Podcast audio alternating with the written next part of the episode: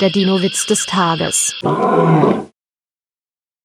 Ein Struthiomimus, einer der schnellsten Dinosaurier, die je lebten, erzählt seiner Freundin stolz: Du, gestern bin ich vierzig Kilometer in einer Stunde gelaufen. Das glaube ich nicht, meint die Freundin. Frag doch meinen Freund dort drüben, der ist mitgelaufen. Darauf die Freundin: Naja, zu zweit. Oh.